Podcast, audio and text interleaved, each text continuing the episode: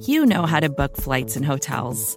All you're missing is a tool to help you plan that unbelievable travel experience. That's why you need Viator. Book guided tours, excursions, and more in one place. There are over 300,000 travel experiences to choose from, so you can find something for everyone. And Viator offers free cancellation and 24 7 customer support for worry free travel. Download the Viator app now and use code Viator10 for 10% off your first booking in the app. Find travel experiences for you. Do more with Viator.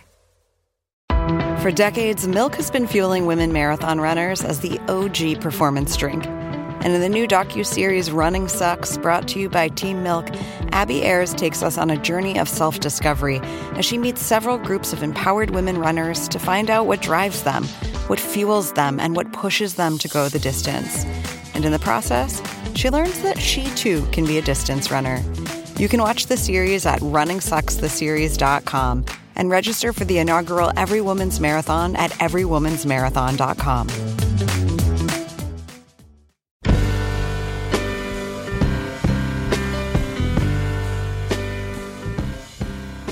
Welcome to Longform. I'm Max Linsky, and my co hosts Aaron Lammer and Evan Ratliff are not here today. This is a special Friday episode, our first special episode of any kind. Uh, but luckily, we are joined by our fourth co host, the long lost Joshuah Bearman, uh, who actually is the guy who came up with the idea for this podcast. And then, as soon as he uh, put the idea in our heads, Josh got very, very busy because uh, his 2007 Wired story uh, is the basis for Ben Affleck's new movie Argo, which premieres today. Uh, so we decided we'd call Josh up and uh, see what it's like to have a story of yours become the most talked about movie in America. Here he is, Joshuah Bearman.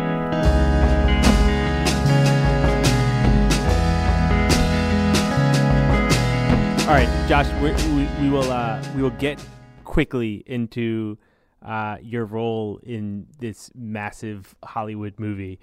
Uh, but before we do, I think we need to get into your role in uh, this very, very small uh, literary journalism podcast. Sure. Let's start there. Let's we'll bury the lead. I just I just want to I, I think that people should know that uh, this thing was your idea. Yeah, well, I, since, especially since um, uh, I invented the whole idea of the podcast and talking about magazine stories. Um, I don't know if it actually can be claimed to be a proprietary concept, um, but I did sort of, you know, like had been thinking about it for a while, thought it was cool, talked to you guys. I think you guys have been thinking about something similar, and then with Evan, did a little bit of brainstorming, and then, uh, you know, promptly uh, disappeared and delegated all the work to you. So it's really worked out quite well. Yeah. yeah, you got us really excited, and uh, and then pretty much haven't done anything. Yeah, I'm like a, I'm like a motivator. I'm like a I'm like a parachute, you know, sort of ideas guy. Come in, you know, yeah, sure. everybody worked up, hand it off, yeah. and then move on to the next thing. Um, but I, I, think you know, whatever. I, I can't be uh, too harsh about it because you had like a pretty good excuse. You've been pretty busy. Uh, it's true. It's true. I've been sort of running around, um, both trying to finish a couple of stories and dealing with the run up to uh, the re- release of this movie, Argo, which which was adapted from a piece of mine that I wrote uh, by now is five and a half years ago in Wired. Okay, so let's uh, for anyone who uh, is listening and has not looked at the internet or a newspaper in the last like five days, Argo is the new film directed by Ben Affleck. It opens today, and uh, Josh, maybe you can just like walk us through the the story you wrote for Wired. Sure. So the story um, is it takes place during the Iran hostage crisis in 1979, or it started in 1979. The hostage crisis went on for 444 days. Right at the beginning. Um, as the embassy was sort of being slowly taken over uh, by the revolutionary students slash militants, um, there was a building in the back. Uh, I think it was the, it was the consulate, and it had faced the street. So the people in there decided that they could, uh, you know, rather than get taken hostage like everybody else, so they didn't really know what was going to happen. But it was very clearly dangerous. They ran out the back and escaped, sort of out into hostile Tehran. And then it became clear that the people in the rest of the embassy were going to be held. There was sort of suddenly no official U.S. presence in the country. Nobody could help them. So they were sort of stuck on the lam in Tehran. And there were six Americans who eventually all wound up uh, in the Canadian ambassador's residence. And uh, which sort of took them in. The ambassador at the time was this guy, Ken Taylor, this very kind of suave and stylish diplomat, uh, kind of cut an interesting uh, figure in the diplomatic community. He took them in, and it was quite dangerous because, I mean, the place was in turmoil. There was revolution in the streets. There was no real way to get out of the country.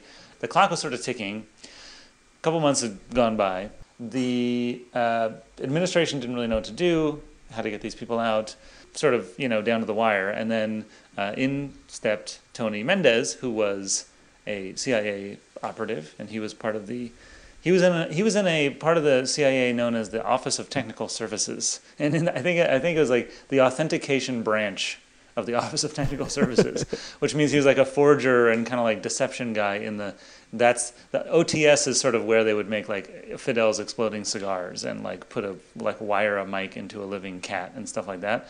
So he was kind of he was known as the master of disguise. that was like his informal moniker, and because he had been involved in all these sort of deception operations and whatnot, and so he came up with this plan to uh, do an exfiltration, as they call it in the trade, where he would go in and uh, he would hook up with them in their you know dangerous limbo and go out with them under this elaborate cover story, which then also is a insane twist and which plays a prominent role in the movie and in the article, which is that the idea was Tony would pretend with the hostages to be or the house guests to be a Hollywood location uh, production on a location scout in Tehran and uh, so that's what he did, and it worked. You know, he like went, created this cover story, hooked up with them. They kind of put on these identities and went out to the airport and managed to get home safely.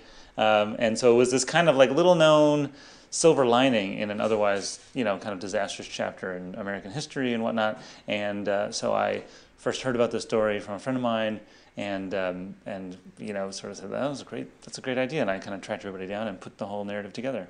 And I mean, it is a completely insane story. It's like uh, it's hard to believe it as you're reading it. Uh, once you started reporting, I mean, uh, after you first heard about it, how quickly did you realize, like, uh, okay, this, this, is starting to sound like a movie. This this feels like a movie.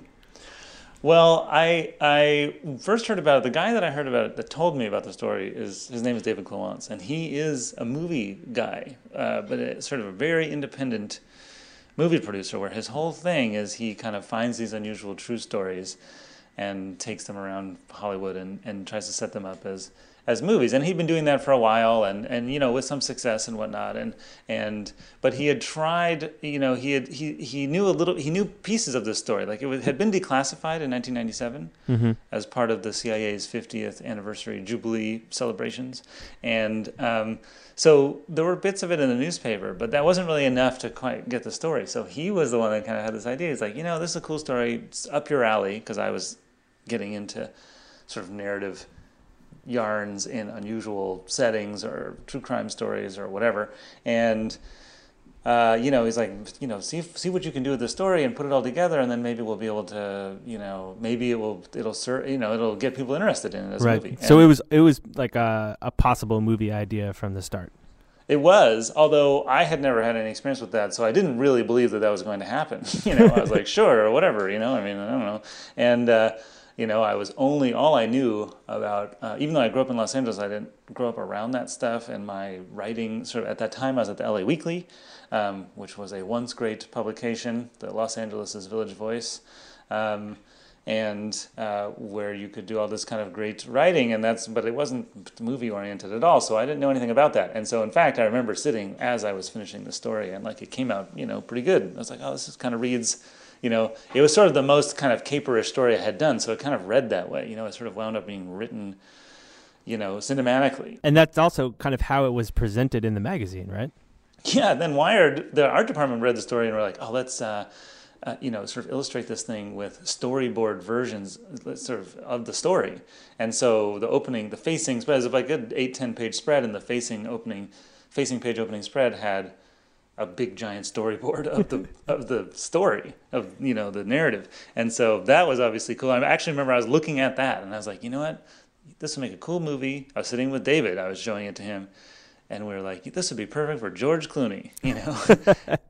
and um, it very quickly, in fact, turned out that George Clooney wanted it, and so, you know, like not long after David and I had been sort of having our daydream, we were, you know, kind of had this project that George Clooney had taken into, you know, quickly into the Empyrean heights of sort of Hollywood land. Um, so tell me a little bit about how, uh, like, uh, how closely do you work with the screenwriter in a, in a situation like this? I mean, are you uh, are you like fact checking the work?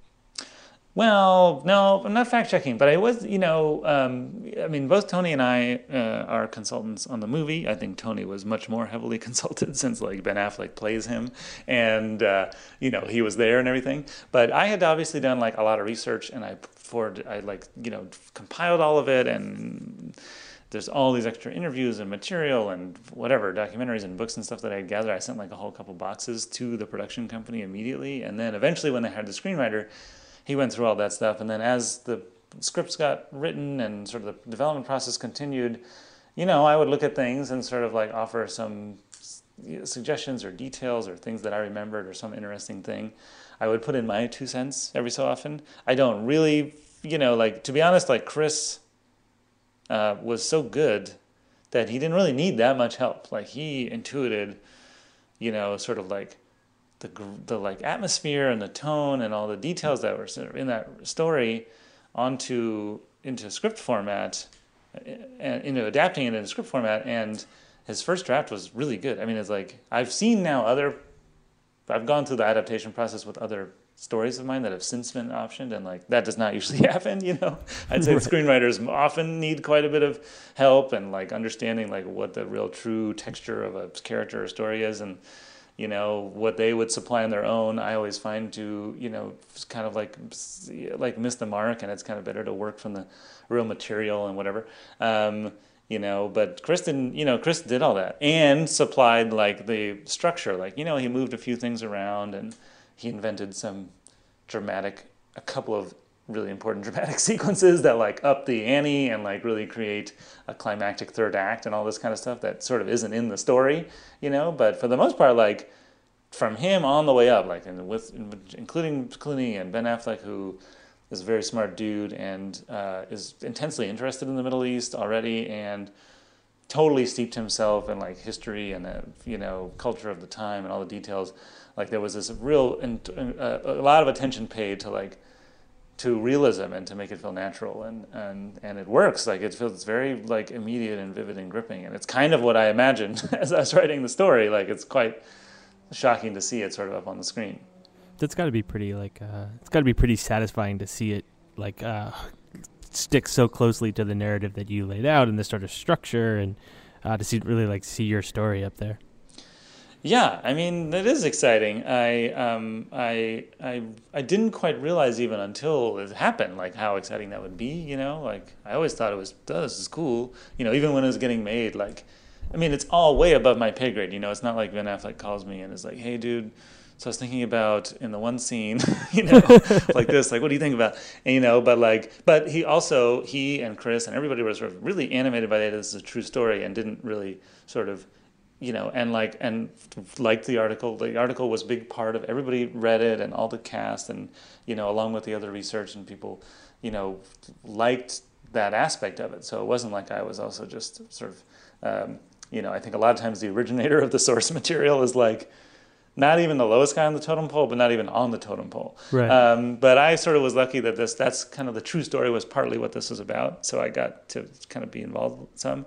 Um, yeah, I mean, I feel like the stereotype is that the uh, you know the original source that that person's also like uh, bitter, you know, and yeah. like uh, grumbling yeah. on the sidelines. It, yeah. Did you feel conflicted at all about the stuff that wasn't true about like the made up scenes? No, not really. I mean no, because I mean, in fact, like you know, even the article, like ah, kind of like even when Nick was editing it, we were sort of like, how can we make the end more exciting? Because it's like they just kind of get out. I mean, there are some delays and there's a lot of tension, like because all right, you know, they've been hiding for three months, right? So that's dangerous on its own. But it is even more dangerous to sort of like come out of hiding onto the streets of Tehran, especially going to the airport Revolutionary Guard and like in the airport, like looking for people, right? So, you know, it's and they're and they're pretending to be something. So if they get caught, like also being sort of like being duplicitous, then they are certainly going to get accused to be spies, even though they aren't.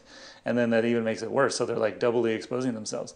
So it was super dangerous and it was crazy, and they had all this tension and like, it, and in fact, they didn't have like the right forms at a certain point. It's kind of a complicated aspect of the uh, immigration at the Mehrabad airport at the time, which is actually also is a detail that finds its way into the movie. But they got snagged at you know some counters and the plane was delayed and you know and um, but like nobody chased them down the tarmac.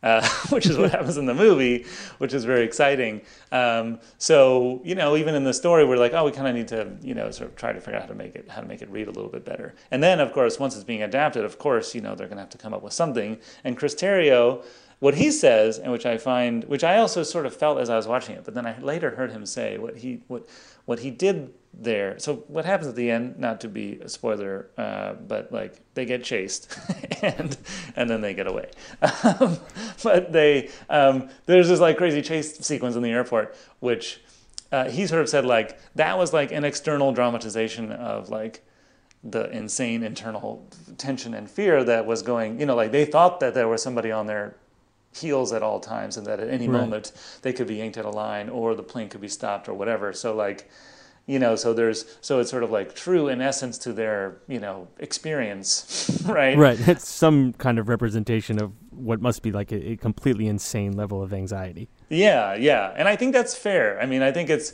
it's you know it is sort of like an emotional justification for like having to create like some drama. Um, but i think it's a fair one.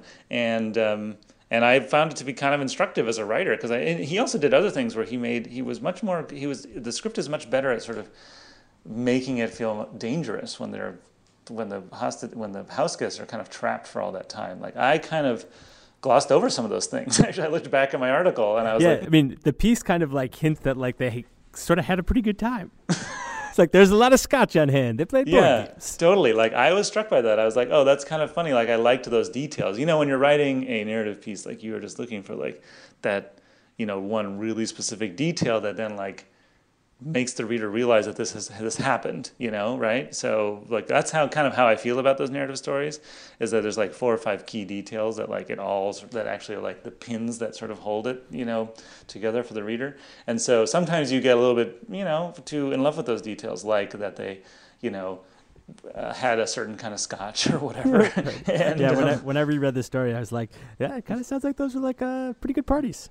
yeah, I mean, I think I think to some extent, well, listen, like they're in the con- ambassadorial digs, you know, those are pretty good digs, and they have they've got all kinds of great stuff being flown in, and three four housekeepers and you know and cooks and stuff. So like, it's not bad living if you are not at under threat at any moment of being dragged out of the house by, by, by like zealots who might kill you, you know.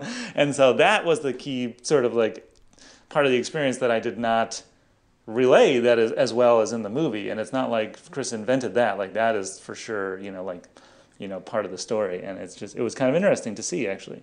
So I mean, eh, you've got a story, a magazine story you wrote about uh, a fake Hollywood operation that was actually a political operation. Now your magazine story about a fake Hollywood operation about a real political operation has been adapted into a real movie, which uh, spends a good deal of its time, as I understand it, kind of spoofing Hollywood. Can you like unpack all that uh, meta-ness for me? Yeah, there's this. Yeah, there's sort of nested layers of reality in the thing. Though there's like a, uh, this is a movie about a fake movie that in turn was sort of like taken up from the ashes of another fake movie. And I mean, one of the things that I liked about the original that attracted me to the story was that it was kind of this great caper in a yarn, but that had these interesting themes about, you know, artifice and reality and using uh, fiction to create nonfiction and sort of how Washington and Hollywood are sometimes in the same business and like projecting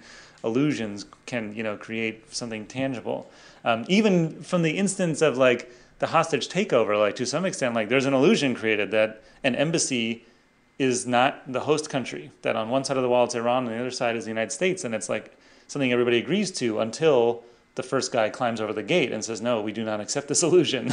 the reality is we are in your embassy." Um, and so, you know, so that's kind of a political illusion, you know. And so, um, this I, sort of like that, and that is carried all the way through. You know, it's I I I sort of like that um, that Chris Terrio explicitly put that in the script.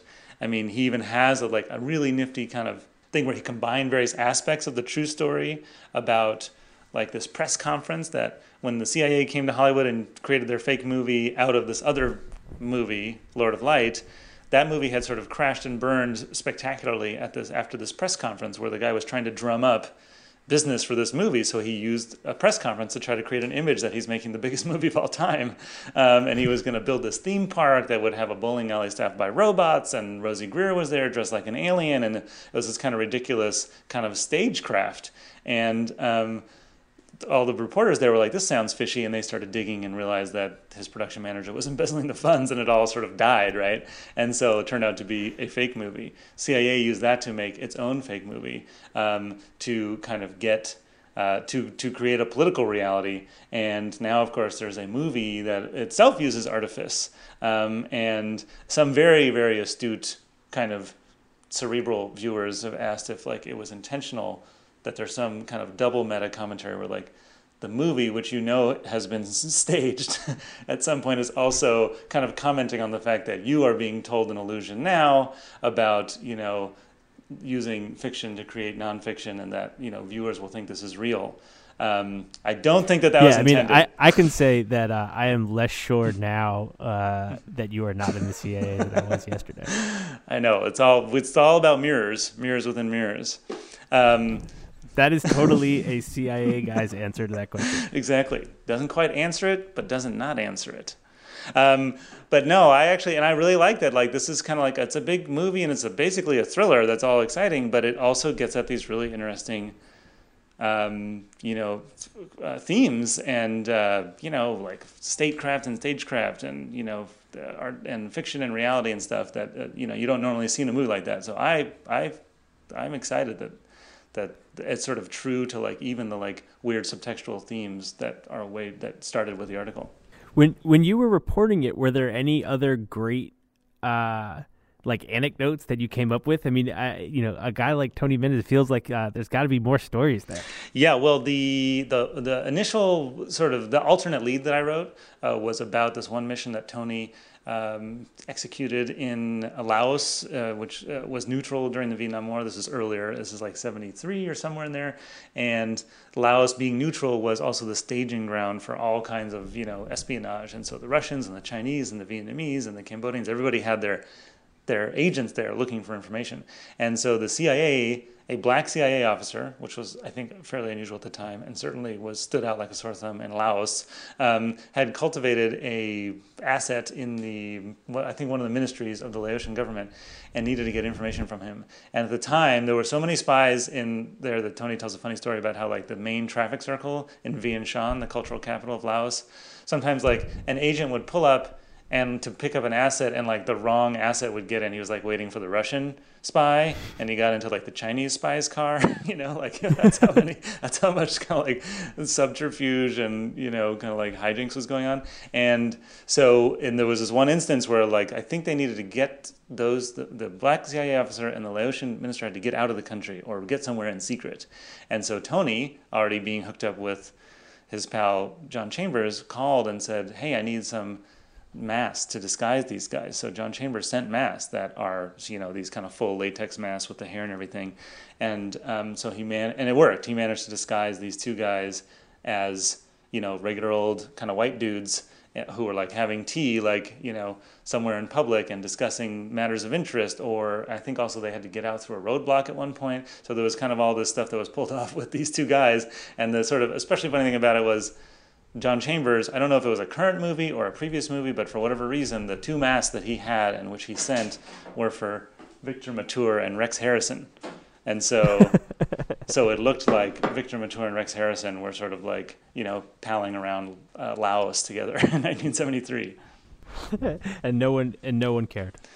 Uh, apparently not. It was a wild success. But now you know that if you ever see Victor Mature and Rex Harrison sort of like in the shadows in the Piazza San Marco or somewhere, then like there is espionage happening.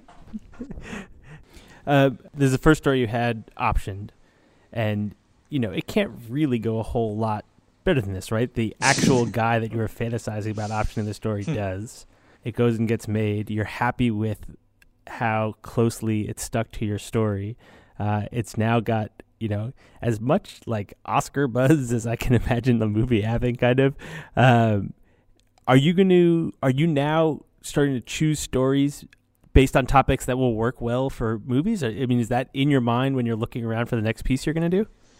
Uh, well, first, let me just um, thank you for reminding me that it is, in fact, all downhill from here. and I have thought about this many times, you know, well, I guess that's it. Better enjoy it, you know.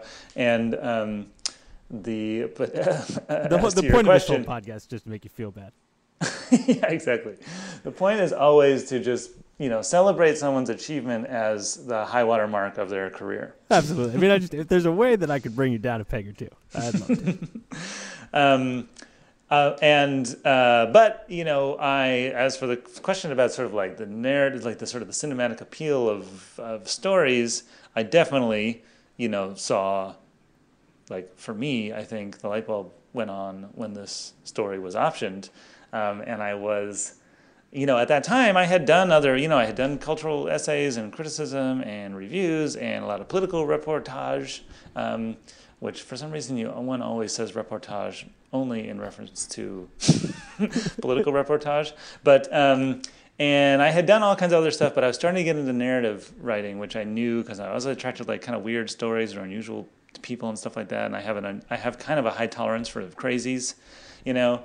So I had done this piece about Billy Mitchell, the world's you know sort of uh, sort of most celebrated competitive classic video game player, and had spent a lot of time with that dude and all the kind of weirdos around him.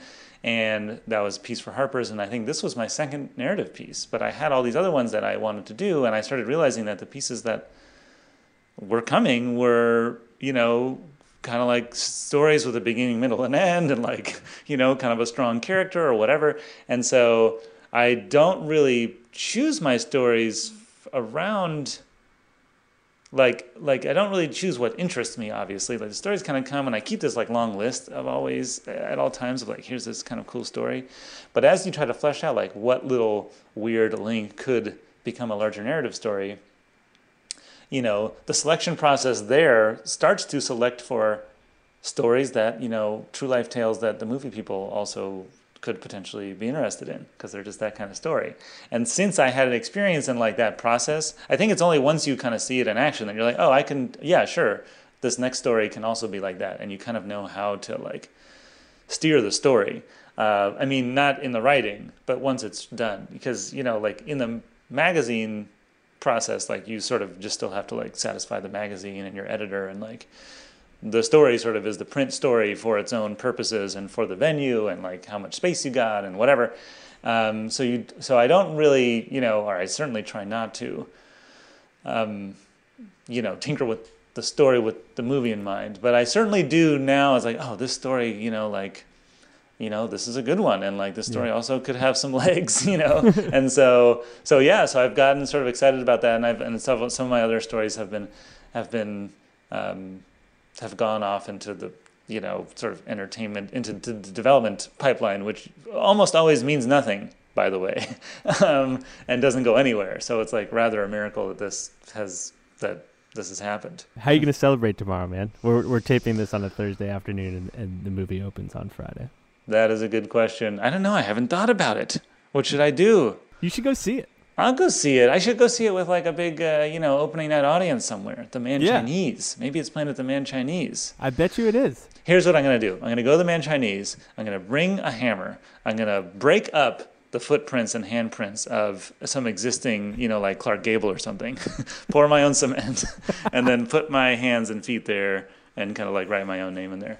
I think Um, I think that's pretty much the- the only option. I don't see how else you could spend your Friday night. Or I might go to there's a theater in Pasadena where I grew up called the Academy Theater, which sounds fancy, like it has something to do with like the Motion Picture Academy, but actually it's just like the super ghetto theater that has been broken into like six different tiny little theaters and which costs like two dollars and where you can get White Castle like in the theater, and um, that might be a good place to see it. those both sound like good options, but I think you should go see it. You should go and like you should just go see it and like and, and watch people experience it. I think that'd be uh, that'd yeah. Be I might. I mean, I've seen it enough. It's like, all right, I get it. They're gonna, you know, they're gonna make it. no, I had to say, totally actually, know, I totally know how this movie ends. I gotta say, I still, I've seen it three times now, twice with an audience, and like, I, the third time, I was like, okay, like now I'm gonna kind of get bored, but I, but I, but I didn't. It is very well crafted, like the, you know, like the actual, it's, it's like the way it is put together is, it's very well done. I'm totally biased, you know, but like, but I think I can objectively say it's, it's a very well done movie. Oh, that sounds like uh, that sounds like a blurb for the poster. Yeah, I think I should make a poster for it. By the way, that just where it quotes me, where it's like I, I'm biased, but I think it's pretty good. um, hey, Josh, man, thanks for um, thanks for taking the time, and thank you in advance for all of the uh, incredible episodes of this podcast that you're about to host. Oh my god, they're gonna be so good.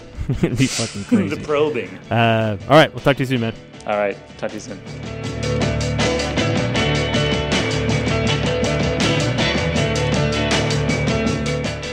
Thanks for listening. I'm Max Linsky. My co hosts, Evan Ratliff and Aaron Lammer, will be back next week. Our editor is Lauren Kirchner. Go see Argo. Uh, it's going to rule. And if you want to read Joshuah Bearman's original Wired story, it's up right now in full on longform.org. You can also read it in longform for iPad, which is available in iTunes. We'll see you next week.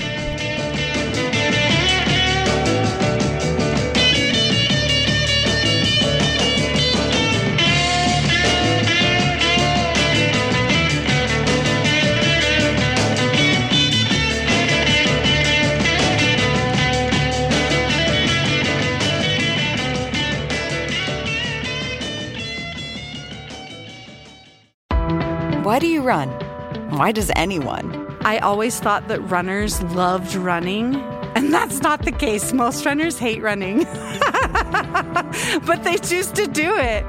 In the new docu-series Running Sucks, brought to you by Team Milk, Abby Ayers learns why women runners everywhere are driven to go the distance. It really is about taking my power back and proving myself wrong. Team Milk is about fueling women's performance and helping them along their marathon journeys. You can sign up now for the inaugural Every Woman's Marathon taking place in Savannah, Georgia on November 16th, 2024. Learn more and register at everywomansmarathon.com. Claude 3 from Anthropic is your one stop shop for enterprise AI.